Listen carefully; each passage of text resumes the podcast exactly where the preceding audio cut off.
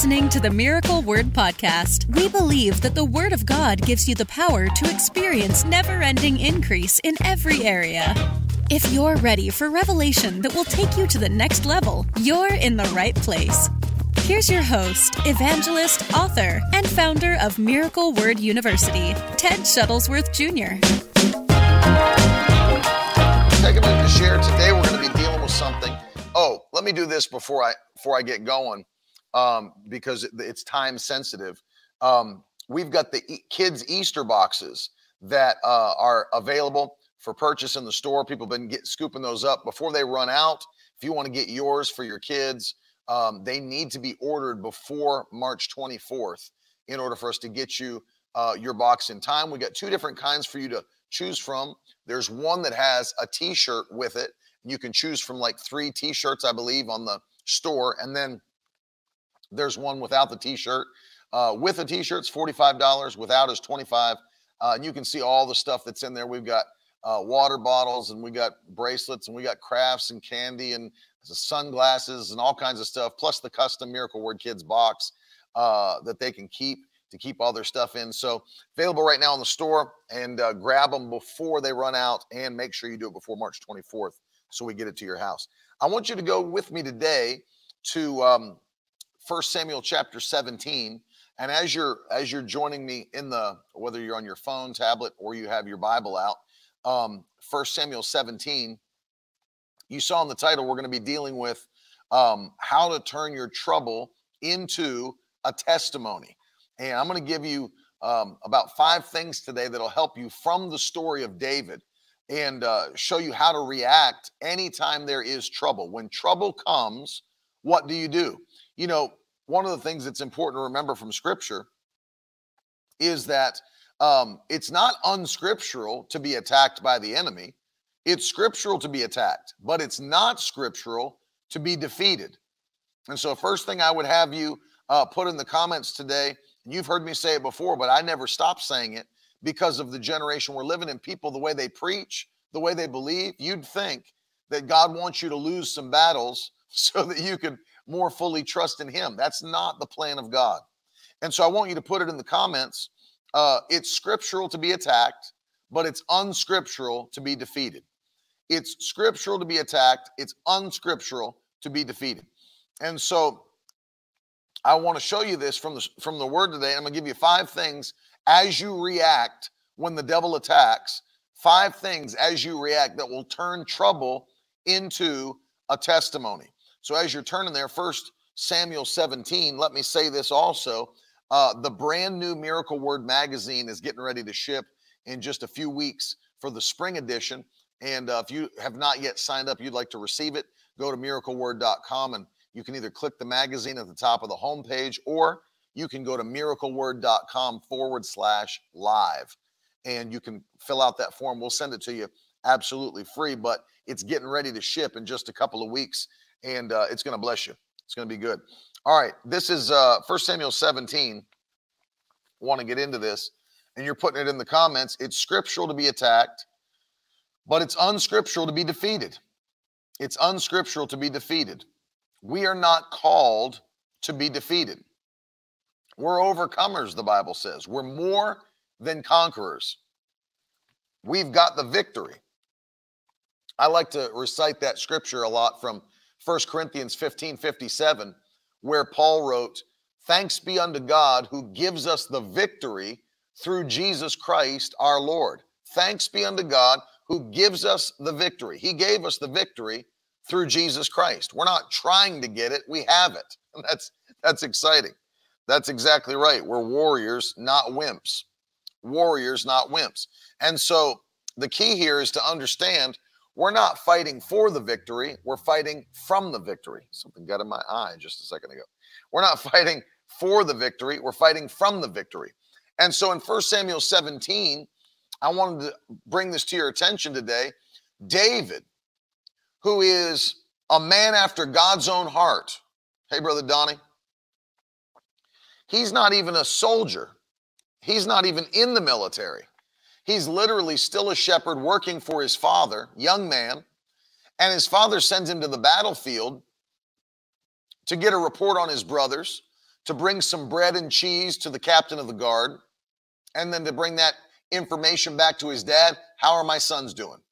And he gets out there. And the thing is, once he gets to the battlefield, now I've done a whole message on this. I'm not going to teach on it today, but it would be worth talking about um, his obedience to his father to do small things, what seems small, put him in position to do big things.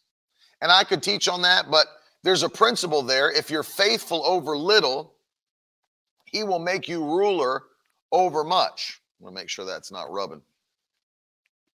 If you're faithful over a little, he'll make you ruler over much.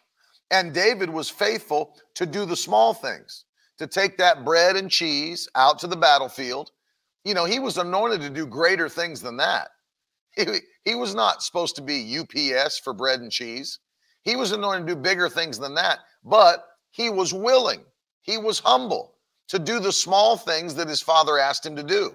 And if you'll be faithful over the little things, the Bible says God will make you ruler over much. And that's a key for us.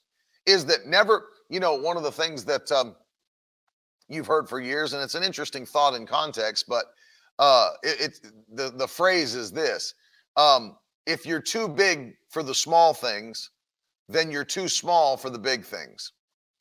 If you're too big to do small things, then you're too small to do big things. And so it's partly speaking to your humility, it's speaking to your faithfulness, uh, and keeping pride out of your life. Well, we know David was living in that moment of obedience, he was looking in that moment of faithfulness. So what happened? His obedience to his father brought him to the battlefield in the moment when Goliath was taunting Israel. Hey, AJ, Goliath was taunting Israel. And so we're there we are in uh, 1 Samuel 17. And uh, I'll start reading it to you. But one of the things that you'll see immediately is that David heard the taunts of Goliath. David heard the taunts of Goliath. One of the things that happened immediately, and I want this to happen to you. I want because this is number one that I'm going to give you of the five today. Number one of the five. I want this to be your story as well. Is that when he heard the taunts of Goliath, he became extremely offended. Think about that. And I want you to write it in the comments. Number one, become or just say get, get quickly offended. Get quickly offended at the at the attack or at the what we would say the uh as the as the enemy is trespassing on your covenant as he is literally trying to breach your covenant get offended quickly. Get offended quickly. Get quickly offended. That's number 1 and that's what David did. And I'm not talking about get offended at other people. Well, obviously we know we're not supposed to be offended with people. I'm talking about be offended at the attack. Let your faith get offended.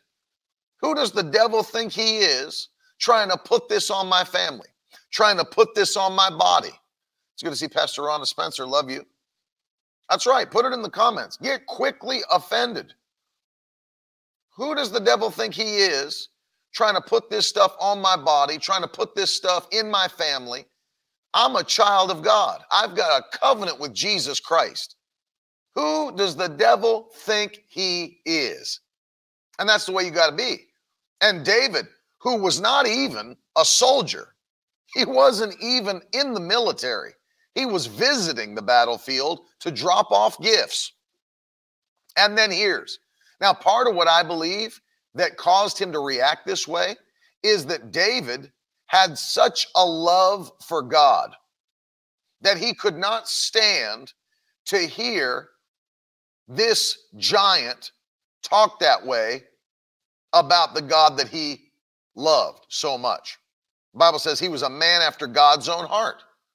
So he couldn't stand listening to Goliath. And one of the things that you'll um, you'll see in this passage is that when he hears it, he asks a question. I love it.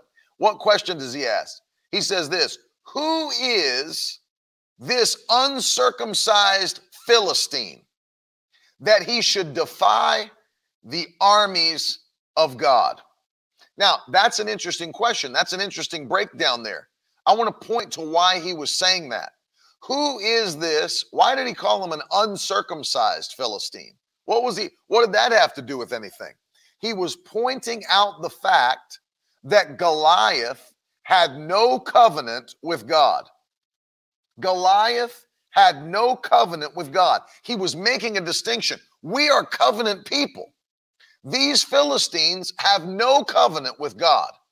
What business do they have defying the armies of the living God? Who do they think they are? Who do they think they're talking to? He pointed that out because it's important. Who does this anti God and in this generation, anti Christ man think he is defying the armies of God? Foolishness. And that's why he didn't have any fear, is because he knew who he was, he knew who his God was, and he knew who the giant was. That's important. He knew who he was, he knew who his God was, and he knew who the giant was. I'm a covenant son. My God is the only true and living God. This man is a pagan with an anti God mindset and no covenant with the Most High God. And so, what did he do? He got offended at his taunts. And that's exactly how we need to be. Get quickly offended. You know, I like the way my wife teaches this. She'll talk about even with sickness. And she'll say, don't wait until there's some big attack against your life to get your faith working. Don't wait until there's this big, you know, uh, whatever it might be. And you can put anything in there that you want to. Don't wait until, you know, it's uh, severe blood pressure problems or, you know, type 2 diabetes or cancer, or don't wait until it's, don't wait until you are like in the ICU to get your faith working. And my wife has taught this for years now. And she said, you have to allow yourself to get offended at even the smallest thing, even the smallest thing that tries to come against your covenant, even a cold, even something that others would say, well, that's not a big deal. We can we can deal with that. Even something small that tries to breach your covenant. Get offended and don't allow that thing to have a place in your life. See, because in the same way it works in faithfulness, it works in faith. If you're faithful over the little, well, how are we going to ever get victory over the big things if we can't get victory over the small things? There's my friend, Brother Kevin Dalton. Love you. How are we going to get victory over the big things if we can't exercise authority and get victory over the small things? And so here's the thing you can't, you, everybody has to start somewhere. Amen. Everybody has to start somewhere. You got to exercise your faith somewhere. Might as well be now, might as well be today, might as well be with this. And look at this. People got mad at David. Well, you're just a boy. What are you doing talking about this? You're not supposed to even be here. And they started getting offended at him because of the way he was asking questions about the giant. And then the king. I love this. The king tried to manipulate the way that he would deal with the giant. Oh no, wear my armor. Take my stuff. He said, I've not tested those things. So let me give you number two. Number one, get quickly offended. Very important. See, because until you develop that mindset, there's no action that will be taken. Until you develop that mindset, who does the devil think he is? Then you'll not take action. Let me tell you one of the most dangerous things that we could have in our generation. It's this thought process that, well, that's just how life is. Here's people who talk to you like that. That's just how life is. You know, you got to learn how to, uh, you got to just learn how to deal with it. You got to learn how to live with it. No, that isn't how life is. Not for the victory tribe, not for those that are the faithful. We don't just take what comes down the pike. We don't just live as a, well, that's just what goes on in life. No, get offended at it. And then number two, put it in the comments, pick up your weapon. That's number two. How do you turn trouble into a testimony? How do you turn trouble into a testimony? Number one, you get offended at it. Number two, you pick up your weapon. That's and and that word your should be emphasized. Your weapon. Pick up your weapon. What do I mean by that? Well, look what Saul tried to do with David. Use my weapon. Use my armor. Use my He said, "No, I can't use what's yours. I've got to use what God gave me." You see that? I've not tested that. I don't know about that. I have to use what God gave me. Notice that David goes back to his sling and stones. He goes back to what God anointed him to do, what God put in his hand. He went back to previous victories. Oh, king, I don't know if you understand this, but there was a time when I was in the sheepfold and a lion came in, and I overcame that lion. A bear came in, I overcame that bear. And he said, In the same way that God delivered them into my hand, God will deliver this giant into my hand as well. But he said, I can't use what's yours. I got to use my weapon. So, what is your weapon? Well, the Bible says that the weapons of our warfare are not carnal. Second Corinthians 10 4. The weapons of our warfare are not carnal, but they are mighty to the pulling down of strongholds. So you can't use natural weapons to fight the devil. You can't fight the devil with a gun. You can't fight him with a knife. You've got to use supernatural weapons for a supernatural fight. So the question is, and for David, it was a sling and it was stones. But for us, you know what it is it is the word of God. The Bible tells us, and Paul was teaching about the armor of God in Ephesians chapter 6. And what does he say? And take up the sword of the Spirit, which is the word of God. You see that? Take up the sword of the Spirit. This is a sword. This is a sword. Take up the sword of the Spirit, which is the word of God. Pick up your weapon. Hallelujah. Pick up your weapon and start swinging this around. Start quoting this. Start declaring this. You see, start declaring it. Pick up your weapon. So, the word of God, you know, it, it blows my mind how often people will talk to everybody else when they have a problem except God. They'll they'll talk to people on Facebook, they'll talk to their family members, they'll consult with doctors and specialists, now, all these different things. They'll say a bunch of different things and they won't talk to God. This is the weapon. The word of God is the weapon. It's the weapon. So what do you do? You take the word of God and you find scriptures. This I can't emphasize this enough. I cannot emphasize this enough that when you have an attack come against your life, see, within the Word of God is everything you need. Everything. Everything. There's nothing that's uh, that you'll ever need as a Christian that's not found in the Word of God. Nothing. Nothing. I love how uh, Timothy got his letter from Paul. It was the last letter Paul ever wrote. And we read this often. But the Bible says that all scripture is breathed out by God and profitable for teaching, reproof, correction, and training for righteousness, that the man of God may be complete and equipped for every good work. 2 Timothy 3 16 and 17. And so when you have this, you're complete and equipped. I want you to write it in the comments. I am complete and equipped through the word. That's something you need to never forget. Put that in the comments. I am complete and equipped through the word. Glory to God. I'm a I'm complete and equipped through the word. And what you do is this that anytime you have an attack come against your life, the first thing you should do, very first thing, is that you should find scriptures that deal with that very issue. And if you got to print them out, print them out. If you got to highlight them 16 times, highlight them.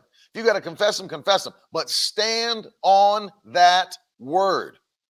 What kind of word are we talking about? Well, if there's a sickness that's come against your body, you need to find scriptures on healing and you need to stand on those scriptures.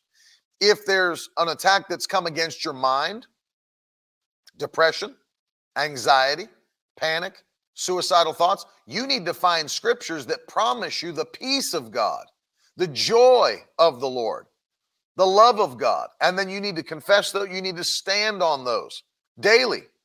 It's like I remember when uh, our administrator Jenna, who's on our team, when she was getting uh, negative reports from the doctor about the fact that you know she'd never be able to carry and have children, she'd had miscarriages, all that, all these different things. Um, God had me give a word in Georgia, prophetic word, and she received it. That by this time next year, she'd hold her testimonies in her hand. And then what, you know what she did? And I love this. We've printed it in the magazine. We've had her give the testimony on the broadcast. The next thing she did was she went through the word. And you know what she asked the Lord to do? She said, Lord, show me in the word every woman who could not have babies, but then you supernaturally opened up their womb and let them have children as a testimony. And the Lord directed her through, thank you, Elizabeth. The Lord directed her through the scripture and showed her these women that could not have babies, that their wombs were opened up. And look at that. AJ giving his testimony. So thankful for Jenna standing in faith. Her testimony helped carry Laura and I. And there it is. We got to see their miracle baby just what about a month ago. Hallelujah and it just continues to uh, to happen. But understand what she did. Once she found these things in the Word, Jenna, she printed them off and started putting them up around her house, posting them on the wall, you know, mirror in the bathroom, whatever, refrigerator, putting them up. Why? To keep that in front of her face, to keep it in front of her eyes.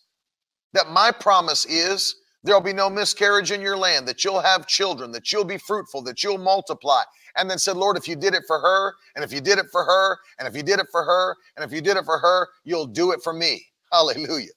So, what do you do? You find verses of scripture that allow you to stand on something that deals with what you're going through. And that shows God, I believe your word is true.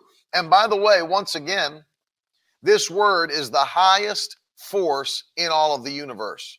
Psalm 138 and verse 2. Lord, you have magnified your word above your name. Glory to God. Above your name. And that's the key.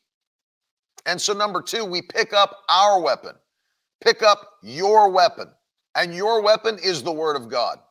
Your, the weapons of our warfare are not carnal, they're mighty to the pulling down of strongholds. The word of God has the power built within it to pull down strongholds. It'll pull down strongholds in your life, in your mind, in your body, in your relationships. It'll pull them down and totally obliterate them. The Word of God is a destructive force as well as a constructive force. Many people don't know that. Many people don't know that. The Word of God is constructive and destructive. Glory to God. Put that in the comments, those of you that are watching, because that'll that'll change your way of thinking. The word of God is constructive and destructive. It doesn't just build things up, it tears some things down. And that's a good thing. That's a very good thing. Well, you know, Jesus, I'll give you some scripture for that. You know, Jesus was the word made flesh, John chapter 1. I'm so caught up in John chapter 1 right now, I can't hardly get out just to be honest with you. And, and, I'm not even kidding when I say this. Some of you might laugh at me. I was I was going through this again this morning. I, I'm telling you, not just John chapter one. I can't get out of the first verse. I'm so serious. I can't get out of the first verse. I might release a book this year that's just about John 1 1. I'm not even joking. It's so in my spirit. There's so much in one verse. I'm, I'm totally honest with you. I might release a book this year that's just John 1 1. That's how much I'm getting out of one verse. And I can't, it, it just doesn't stop. And it would be helpful because in that one verse about Jesus, in the beginning was the Word, the Word was with God, and the Word was God. In that one verse, John is setting the stage for an entire theology about Jesus in one verse. He sets the whole stage. And there's so much. And now that we're in the Greek, because we're doing Greek now, and now that we're doing all of that, there's even so much more that has jumped out of John 1 1. And I'm telling you, I'm thinking before this year comes to an end, there's going to be a book out just about John 1 1. I'm not even kidding. He's like, Can you write a book about one verse of scripture? yes, you can. You can't exhaust the word of God. It's so powerful and there's so much in it, you can't exhaust it. You cannot exhaust it. You, you wait till you see some of this stuff, it'll make you run around your house. I'm not even joking you. It'll make you run around your house. But the word is constructive and destructive. The word was made flesh and dwelt among us. That's Jesus. So Jesus is the word made flesh. But if you read First John 3 8, the Bible says that the Son of God was manifested. For what purpose? That he might destroy. Thank you, Lord. That he might destroy the works of the devil. So the word made flesh came to the earth to destroy the works of the devil. Glory to God. He didn't just come to build you up, he came to tear things down. and so the word of God, it's not just constructive, it's destructive. Do you know that this word will kill cancer cells? This word will drive out depression. This word will kill suicidal thoughts. This word is destructive. It destroys the things that shouldn't be in your life. Glory to God. This word will destroy the things that shouldn't be in your life. I love, um, for example, if we were to turn over to Hebrews chapter 4, here's a verse of scripture that'll stir you up. Uh, Hebrews 4 and verse 12. Listen to this. The word of God is living and active sharper than any two edged sword, piercing to the division of soul and spirit, joints and marrow, and discerning the thoughts and intents of the heart. The word can cut right in. You know, the word of God can do like a supernatural surgery on your life, like a, like a divine scalpel. It can cut out the things that don't need to be there and then add into you the things that need to be there by the power of God. It's the word. And the word is so powerful, it will destroy what's wrong and then it'll add to you what's right. Thank you, Jesus. I feel the Holy Ghost on that. So catch it now. Number one, get quickly offended at the attacks of the devil. Number two, pick up your weapon. Pick up your weapon. And then let me give you number three. Number three, the, th- the third thing we see in the life of David here from the story of David and Goliath, he didn't just get offended at the words of the giant. That's number one. He didn't just pick up his weapon, a sling and five stones, but then he ran at his trouble. Run at your trouble. That's number three. Run at your trouble. Run at it, toward it. Run toward it. One of the biggest mistakes that we can make as believers is avoiding the issues that have come against our lives. People try to do that. They try to sweep them under the rug, they try to ignore them, they try to act like they're not there. They try to, no, you know, they, they get in denial about it. Don't do that. Don't do that. Faith does not ignore reality. Faith deals with reality. That's what we need to understand as believers. Faith does not ignore reality, it deals with reality. So faith doesn't say The cancer's not there. The cancer's not there. Faith declares, okay, I, I, see the diagnosis, but now I speak to those cancer cells and I command them to shrivel and die and pass from my body in the mighty name of Jesus. You see it. Faith isn't ignoring reality, it's dealing with it. It's dealing with it. And so you have to run at your trouble, you run at it. Amen. Makes me think of that old country colloquialism. It's not it's not the size of the dog in the fight. It's the size of the fight in the dog. You know, when I played basketball in our little town in West Virginia, just a small little town, uh, you know, nobody ever thought we'd do what we did and go all the way to the state capital and win the state championship, playing against the big capital teams. And we were just a small little school, small little town. And we didn't even really have anybody uh, you know, you look at some of the starters we had on the team, and they were just, it's not like they were, some of them, you know, they didn't go on to D1 schools, they didn't go on to the NBA. They were just hustlers. They were just hustlers. And they, one of the things that so uh, stirred me up about it is that they never stopped hustling. It's like these guys, they may not be able to outshoot you, they may not be able to, they'll out hustle you though. They'll out hustle you. They'll outrun you. They'll keep going hard. When everybody else is tired, they'll still go. They don't stop. They're like the Energizer Bunny. They keep on going and going and going and going. They don't care. Just we just kept going. We just out hustled everybody. We out hustled everybody. You weren't going to outrun us. You weren't going to outplay us. And, and we looked at that and, and understanding there were teams that should have beat us many times over, many times over. But we just kept on going and kept on going. We wore them down and down and down and down and down until they couldn't take us anymore. We beat them. We beat every last one of them, and we ended up being the state champions. And it was it was unbelievable. People couldn't believe it.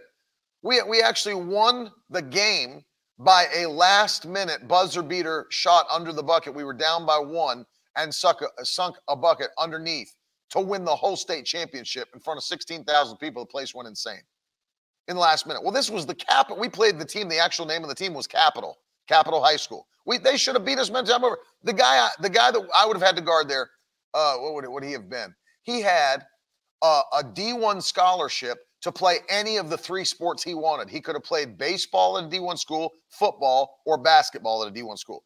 You talk about guys that were straight talented. These guys were unbelievable. They should have taken us out. But we didn't care. We didn't care that we were the small school from the middle of nowhere. We didn't care. We just out hustled Everybody. Everybody. Because it doesn't matter your size. And look at David. See, because Goliath was looking at the size of David, thinking, how can he win? David was looking at the size of his God and asking, How can I lose? You see the difference? Man looks on the outward, God looks on the heart. God knew what was inside David. You see that? David, you know, it's amazing because it even came out of Goliath's mouth. Am I a dog that you send out this young boy to fight with me? Da- Goliath looks at David's size and thinks, how can he win? But David looks at God's size and thinks, how can I lose? Because you know what? David he had a revelation of something that Paul wrote later in the New Testament. If God be for you, tell me who can be against you? So what did he do? He ran out toward his trouble. Ran out toward his trouble. Bible tells us so in 1 Samuel 17. He ran out toward his trouble. He approached, in fact, if you read the way the story goes down, David approached Goliath first and then Goliath approached him. Hallelujah. He didn't wait till Goliath came to him. He went at Goliath. I want to show it to you. The Bible says, um, let me go in here. Uh, what verse are we looking at? Let's go on to the next page. The Bible says,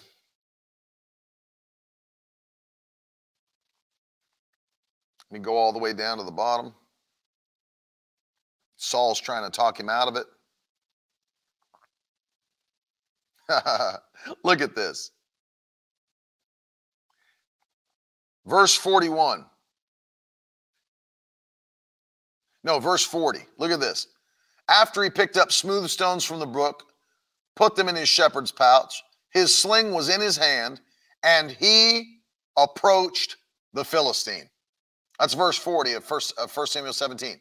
After he picked up his weapon and he had his sling in his hand, stones in his pouch, he moved toward the Philistine. when you move at a giant, you you you better let me just tell you something. If you're willing to if you're willing to run toward a giant, you know you've got stones in your pouch. And David did. David did. Five smooth stones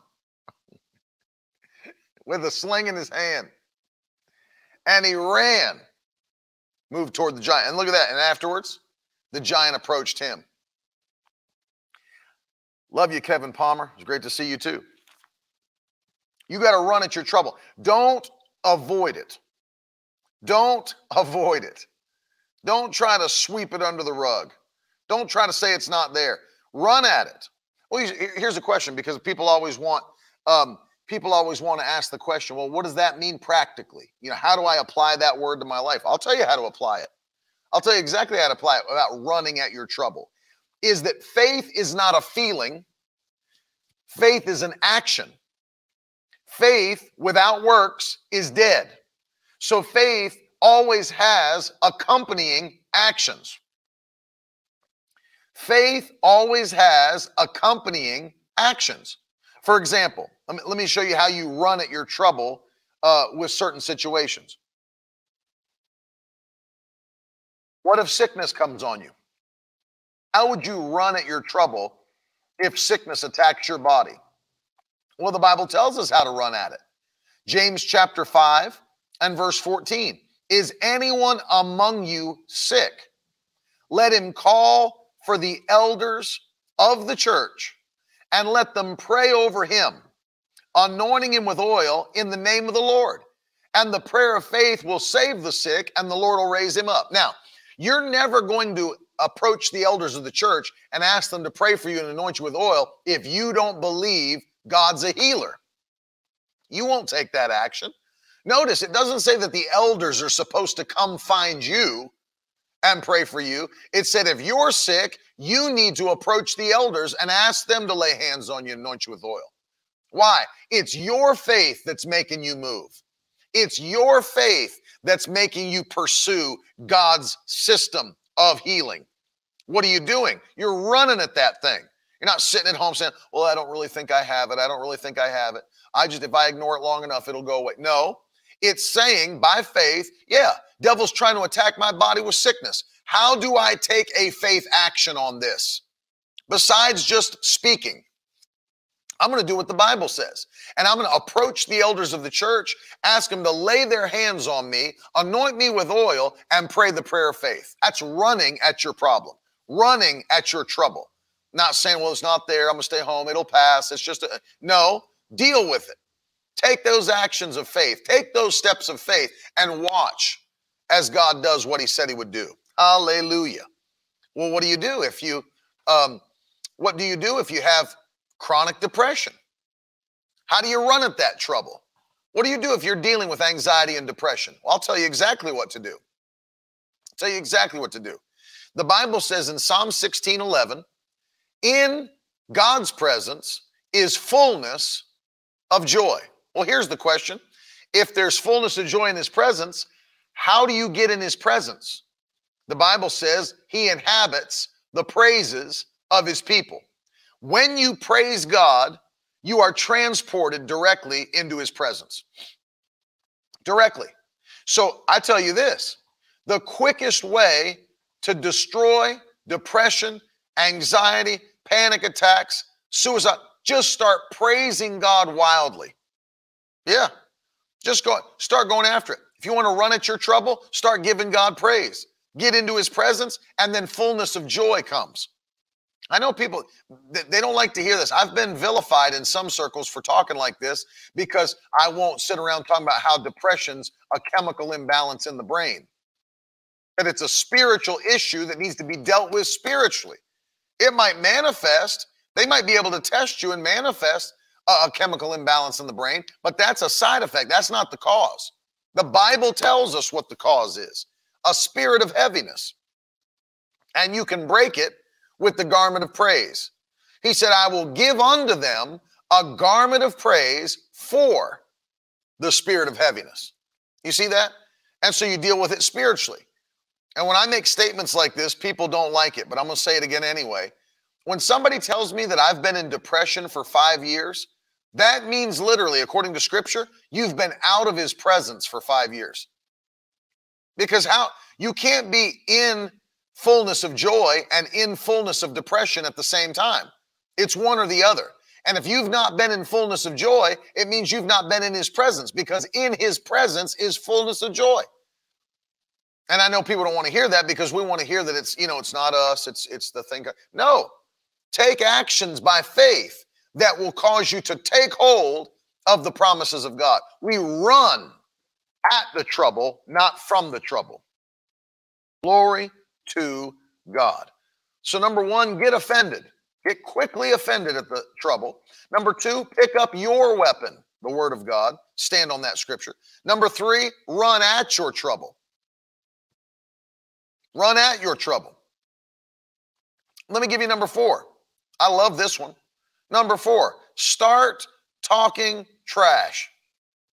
Start talking trash. Start talking trash at your enemy. Start talking trash at the problem.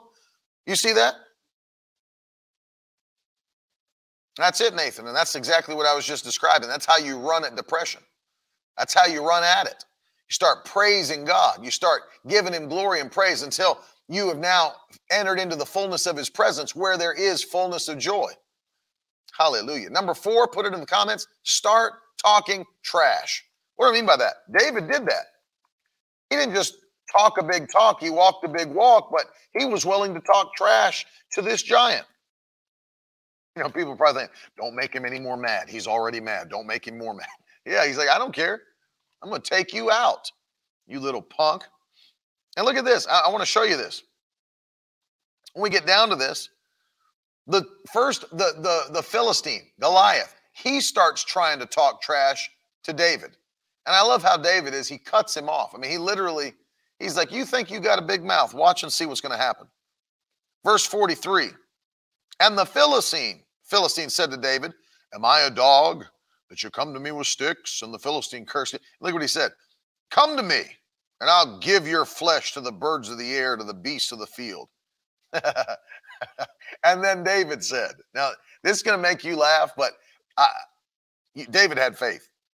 He said, Then David said to the Philistine, You come to me with a sword and a spear and a javelin, but I come to you in the name of the Lord of hosts, the God of the armies of Israel's Israel, whom you have defied. Now look at this, verse 46. This day, today, today, the Lord will deliver you into my hand, and I'll strike you down and cut off your head. Number three was run at your trouble. Number four, start talking trash. He said, Today I will strike you down and cut off your head? That's quite a statement of faith because David had no sword. he said that with no sword on his belt. In fact, it's interesting because when you when you go on further, one of the very interesting uh, scriptures that you'll see was verse 50. Look at verse 50. So David prevailed over the Philistine with a sling and a stone and struck the Philistine and killed him, and there was no sword in the hand of David. That's verse 50. And there was no sword in the hand of David. and he's up there talking trash. Today I'm going to strike you down and cut your head off. And there was no sword in the hand of David. So what's he doing? Talking trash by faith. Talking trash by faith. Glory to God. Today, See, notice what David's pointing out here. You've come to me with a sword and a spear and a javelin. I'm coming to you in the name of the Lord, the only true and living God, God of Israel, whom you have defied. Bad move, sucker. Bad move. Wrong move. So, number four, you start talking trash. Your confession is everything. Hmm. Your confession is everything. Talk what the and say what the Bible says. Verse Proverbs 18 21 Death and life are in the power of the tongue, and they that love it will eat its fruits. Hmm. There's power in your mouth. There was a man of God named Charles Capps. He wrote a book called There's a Miracle in Your Mouth. There's a miracle in your mouth. Do you realize? You're not, uh, Pierre's asking the question, how do you respond to people that says don't tempt God while you see it as faith? First of all, I don't let other people define my theology. And secondly, you're not tempting God to activate his own promises that he wrote in his word. If he gave it to us and it's in his written word, you're not tempting him, you're standing in faith. Tempting God is when you start trying to make him do something that he never said he would do. For example, uh, when Jesus answered the devil back in the wilderness, uh, You shall not tempt the Lord your God, what was de- the devil trying to make him do? He said, Well, you know, and then he quoted scripture out of context Psalm 91. He said, Cast yourself off of this high place, for it's written that he won't even let his angels let you dash your foot against a stone. He was trying to get Jesus to commit suicide, jump off of a high place, a high point. And he would, so he would kill himself. And Jesus said, No, for it's written, You shall not tempt the Lord your God. Well, what do you, what does that mean? And see, there's there's nut jobs in the in the body of Christ writing blog articles last year in 2020 as to why we can't confess Psalm 91 over our life because Jesus rebuked Satan for confessing it. No, he rebuked Satan for using it out of context. You know, when we stand and believe God for healing and protection, that's actually in the covenant package. Jesus took stripes upon his back so that we could be healed. That's not a lack of wisdom to believe him for healing and protection. But notice what I'm not going to do with my covenant. I'm not going to go to the top of the Empire State Building and jump off and say, Thank you, God. You know, that's not why we have covenant protection to cast ourselves off of buildings. What do you think you are, Spider Man? Ridiculous. We can't use Psalm 91 because Jesus rebuked. You got to read the Bible in context and know what it's saying. And when he said, Don't tempt the Lord your God, that's trying to make God do things he never promised he would do. And that truly is not, not using wisdom. But it's not a lack of wisdom to believe God's word. Absolutely not. And so we're talking trash. We're confessing what God's word already says. Why? Because there's power in your mouth. You ought to say this I'm anointed to bring down giants. My weapon fills my hand, the word fills my mouth, and victory fills my future. Glory to God. My weapon fills my hand, the word fills my mouth, victory fills my future.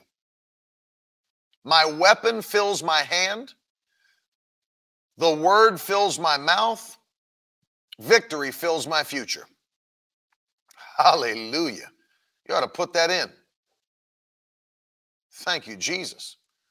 My weapon fills my hand, the word fills my mouth, and victory fills my future. In Jesus' name. Hallelujah. Glory to God.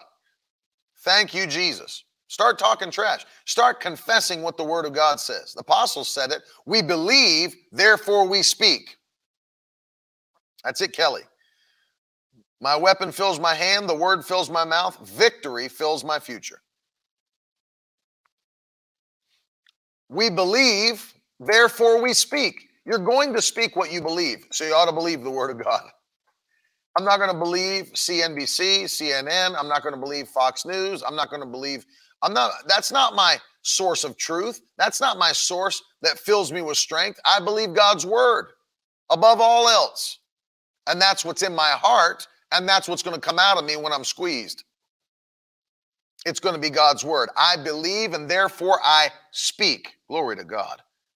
My weapon fills my hand. My victory fills my future because the word fills my mouth. Feel the Holy Ghost on that.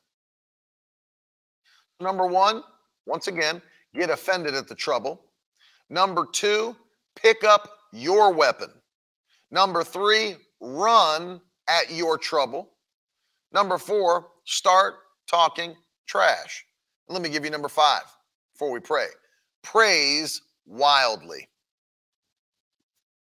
Praise wildly. You know what's interesting? If you go to the 46th verse of uh, 1 Samuel 17, the Bible says, I love how David said it. This day, now listen to this very carefully now. This is how smart David was about this. He said, This day the Lord will deliver you into my hand, and I will strike you down and cut off your head, and I will give the dead bodies of the host of the Philistines this day to the birds of the air and the wild beasts of the earth. Now look at why. That all the earth may know that there is a God in Israel. Oh, hallelujah. Woo! I'm going to do all that. I'm to kill you, I'm to kill all your friends, kill your whole army, feed them to the birds of the air, so that all may know that there's a God in Israel. Now, see, human nature, when you've got a victory that's going to be this big, this big, human nature would want to literally take the accompanying glory of that victory, not David. David understood that God gets all the glory for what's about to happen. And see, that's why God said he, he's a man after my own heart. He gave God all the praise, all the glory, and all the honor. And David knew before it was even done, before the stone came out of the sling, before the sword came out of Goliath's sheath, before the head came off of the giant, God said, when uh, David said, when it all happens, everybody will know Notice he didn't say, everybody will know that David's a great warrior. He didn't say that. He didn't say that. Everybody will know that out of the house of Jesse has come a champion. He didn't say that. He said, everyone will know that there's a God in Israel. That means he was giving God praise before the thing even happened. Now that's true maturity in the spirit when you can praise God for the answer before the thing has even happened yet. Glory to God. You can give God praise before the thing has even happened. And that's what we ought to do.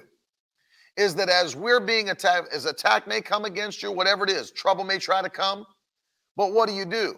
You get offended at the trouble, you pick up your weapon, you run at the trouble, you start talking trash by confession, and then you start praising God ahead of time that you've got the victory.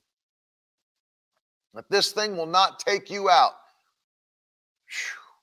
There's people watching me on the broadcast today that you already should multiple times have been taken out by the enemy, but you're still here. the devil tried to kill you, tried to destroy your family, tried to destroy your mind, tried to destroy your ministry, tried to destroy your business, tried to destroy your children, but he could not do it. And if that's you, you ought to put it in all caps in the comments I'm still here. Hallelujah. I'm still here. You can't kill me. Devil can't take me out. I'm still here. Hallelujah. Look at that. People putting it in the comments. Can't take me out. I'm still here. I'm still here. I'm still here. If I'm not dead, I'm not done. I'm still here. I'm still here. That's it.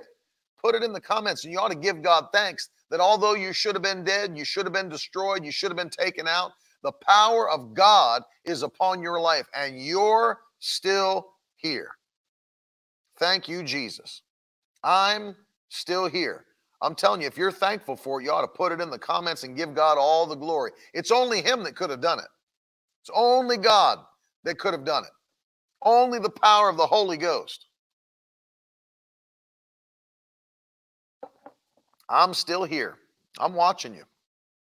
I'm looking at it. I'm still here. I'm still here. I'm still here. Thank you, Jesus. Thank you, Jesus. Thank you, Jesus. Glory to God. I'm giving God praise with you. Thank you, Jesus. I'm still here. I'm still here. Look at it. It's coming through one after the other. I'm still here. I'm still here. That's it. Thank you, Lord. Should be dead, but I'm still here. Thank you, Jesus. Pastor Rhonda Spencer. Thank you, Lord Jesus. Brittany, I feel it. I'm still here. Pamela, Lisa, Emmy, Maria. Looks like we got people with testimonies. Marie in the Bronx, I'm still here. Thank you, Jesus. Whew. Rose, I'm telling you, that's the kind of God we serve. He's a God that will protect you. He's a God that will heal you. He's a God that will deliver you. He's a God that will set you free. Look, He's turned my mourning into dancing, turned my sorrows into joy, turned my darkness into light. People are writing it in the comments. I'm still here. Glory to God. I'm still here. Kevin Palmer, I'm still here. And I'm just telling you, the best days aren't behind us, the best days are ahead of us. you start getting that feeling in you, like that, that fight of faith that's on the inside of your spirit, you feel like fighting. You don't wake up discouraged. You don't wake up tired. You don't wake up, wake up ready to quit. You've got a fight in your spirit. Fight the good fight of faith. I joke around sometimes. If you've ever been to like a state fair or a carnival, you know they got that whack a mole game where the mole keeps sticking his head up the different holes. You got the mallet. You keep slamming the head of the mole down. I feel like that in the morning. You wake up and you're, you're just sitting there thinking, I wish he would stick his head up one more time today because I feel like smacking it down by the power of the Holy Ghost. the word was made flesh, dwelt among us, full of grace and truth, and he was manifested to destroy the works of the devil. Glory to God. Hallelujah. Hallelujah. Hallelujah. I mean, you ought to thank him today. He, he's good. And his mercy endures forever. I feel victory right now. I'm to, I feel the anointing to pray for you, so I'm to pray right now. I'm to pray right now because I'm telling you, there's miracles available for you right this moment. Those of you listening to me on the podcast, those of you watching live, those of you watching the replay, receive this because there are miracles available for God's people. And I feel the anointing to release it now. Father, in Jesus' name, I pray for your people that are watching and listening. I take authority over this trouble, whatever the devil has tried to send to destroy them, destroy their minds, their families, their lives, their businesses, their ministries. I rebuke it in the mighty name of Jesus Christ. And I command it to loose its grip, loose its hold, and from this day forward, we declare freedom is coming upon God's people. Now, I take authority today over sickness and a spirit of infirmity that's tried to come on the people of God. We've had multiple prayer requests come up in the comments section. Please pray for me. I'm battling in my body sickness. I take authority over that sickness today in Jesus' name. Command it to go. I loose healing virtue to every person watching me. Be healed in the mighty name of Jesus Christ. Those of you watching, that you said, I'm battling depression. I'm running at my depression. I'm running at my depression. I take authority over heaviness, that spirit of heaviness, that spirit of fear that would try to bring anxiety and panic and suicidal thoughts. I rebuke it today in Jesus' name. Be made whole by the power of God. I lose peace. I lose joy and love, perfect love, which casts out all fear. In Jesus' mighty name. Receive miracles by the power of God. Lord, for those that are believing for their families to be touched by your power, saved, relationships mended and restored, marriages healed, touch them today, Lord. Let that be their story. We give you glory for that. We give you praise for it in Jesus' wonderful name. Hallelujah. Jesus' wonderful name. And we shout aloud, Amen. If you believe it, put some amens up, put some fire up, throw some hands up in the comment section. If you're standing with me and you believe and you receive that prayer, Somebody shout aloud, amen. Listen, shout it in your workplace, scare the person in the cubicle next to you. I can see it happening. People spilling their coffee as you shout aloud, hallelujah. the manager comes over, please keep it down. Yeah, we're going to have to ask you to finish those TPS reports. Oh, man. Hallelujah. I feel victory today. I'm telling you, telling you, God's moving. We're, we're living in the best days that ever were. Best days that ever were. The disciples wish they could have lived today to see what God's doing and to have the opportunities that we have. You're anointed. God's put his anointing upon your life. I thank God for you. That's why I call you the victory tribe. You're not a loser, you're a winner. You're not a victim, you're victorious. That's who you are. It's your identity. Devil can't take that from you. That's who you are. It's not who you identify as, it's who you are. Glory to God. Woo! Some of y'all can feel the same thing I'm feeling right now in the Holy Ghost. Victory is in the house. I said, Victory is in the house. In the mighty name of Jesus. Thank you, Lord. Thank you, Lord. Man, Tracy said, I'm jumping for joy. Keeps getting better and bolder. Amen, Luenda. That's right. That's right. Elizabeth said, It's hot in here. I feel the heat. Glory to God. Jordan Work, my friend. That's right. You're not a victim, you're victorious. And I thank God for you. Let me just tell you something. I thank God for you. I thank God that He placed you on the earth for this time, for these final moments of time. I thank God that He ordained you to be here at this time. It means a lot to have you here. You're, a, you're filled with purpose, filled with power. And I'm just telling you right now, God's got big things planned for you and your family. Don't ever doubt that. And don't let the devil lie you out of it. You're anointed to accomplish your purpose. Amen. And we're getting the gospel out together. Thank you, Lord. I didn't get to say this because I wasn't uh, live yesterday. We had my father and I were back on together. But I want to give you a testimony because um, one of the things that just took place, if you didn't know, of course, we were already airing in the States here in Florida. We were already airing in, in all the islands of the Caribbean. But now, uh, as of Sunday night that just passed, Sunday night, the 14th, we just launched all over Africa and the UK. And uh, I was kind of waiting on Sunday night as I was getting ready to come to the service, watching my phone because I can see when people get saved uh, right on my phone. I can see when they get saved and follow up with us. So I was just waiting because I knew that our the time change, you know, it was like what? It was like 5:30 here. We started at 6. And so over there it would have been 10:30, which is when our program airs in in Africa. 10:30 p.m. Central Africa time, and um, and so I was waiting to see, and and salvation started coming through, and then I saw the first one ever from Africa came from Nigeria, and uh, someone got saved, and I was on the way to church. I was waiting to just see, and we had a bunch of people on that first week uh, contact us from the continent of Africa, tons of different nations in Africa that were coming through on my phone. And so I'm just telling you right now, the gospel's going out uh, throughout the world, literally. It's not just the 39 million lives that are in the Caribbean, and now we're on in uh, 80 million homes in Africa, another 18 million in the UK. It's just been supernatural, and Pakistan and Philippines, and uh, God just keeps opening the doors. And I thank God you're a part of that. You're a part of what, what God's doing around the world. And so at the end of this broadcast today, I'm going to encourage you to sow a seed by faith. It's extremely exciting to see what God's doing. We just finished last week filming all of the video and audio courses for the discipleship program, the Next Steps program for the new believers. And so that's launching. Uh, now we're going to instantly be able to disciple people around the world uh, within two clicks. I mean, literally two clicks, and they're locked right in and growing in faith growing in wisdom, growing in anointing.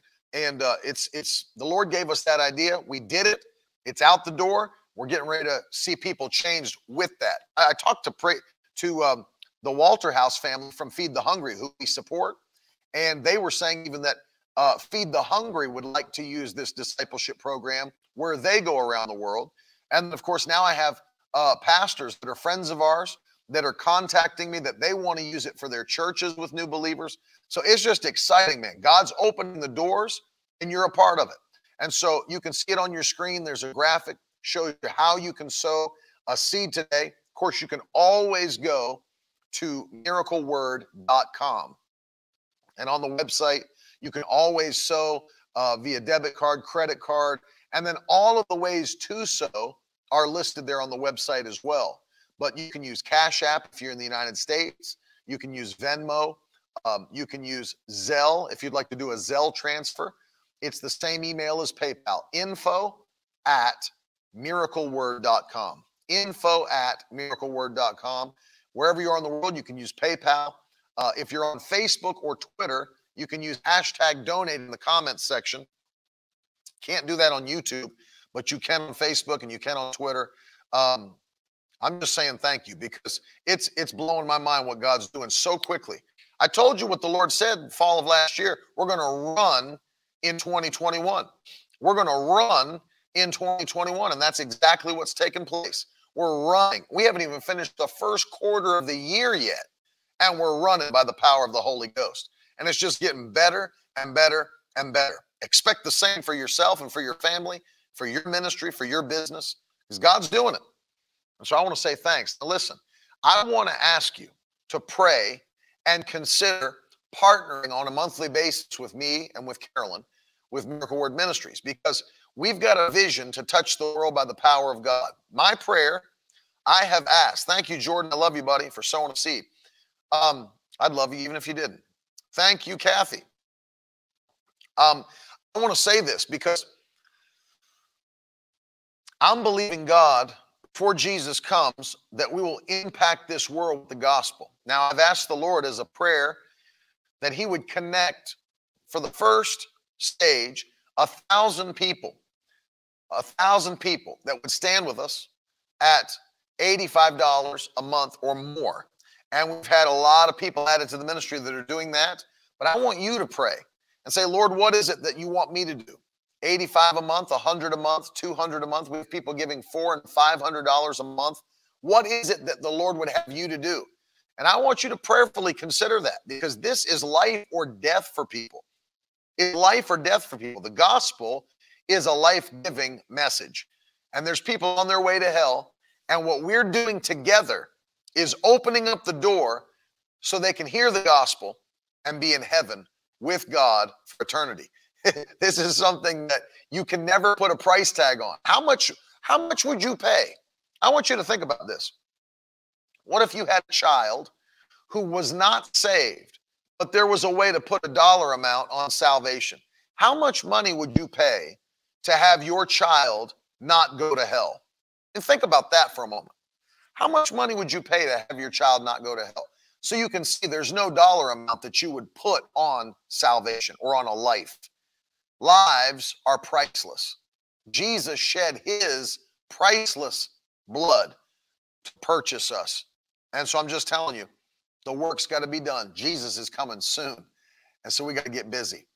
I love you. And thank you for sowing. Again, all that information is on the screen. Here's the deal we're going to bless you this month of March with this book by Brother Hagin entitled The Will of God in Prayer for everybody that is partnering with us and standing with us to, to uh, believe God for this generation to be touched. All you got to do to receive it if you've sown is go to miracleword.com forward slash offer. Fill out the form, we'll get you the book. It's our way of saying thank you. Of course, you know what we do for those that are sowing $1,000 or more. We're going to include along with that the Genuine Leather Life Application Study Bible, New Living Translation. It'll bless you. One of my favorite study resources. Thanks for hanging with me today. Now, tonight, we're live again. We're here in Crawfordsville, Indiana, uh, Legacy Church, 7 o'clock p.m. We're live on all platforms. We'd love to have you be in the services. Uh, you can get all the details at miracleword.com. Tonight and tomorrow, 7 p.m. And then starting Sunday, we'll be in Lakeside Assembly of God in Shelby Township, Michigan through the whole week. Carolyn and I ministering together. Love you guys. Hope to see you soon. I'll see you again tonight and tomorrow morning on the broadcast again. I love you. God bless you. Now that's the stuff leaders should be made of.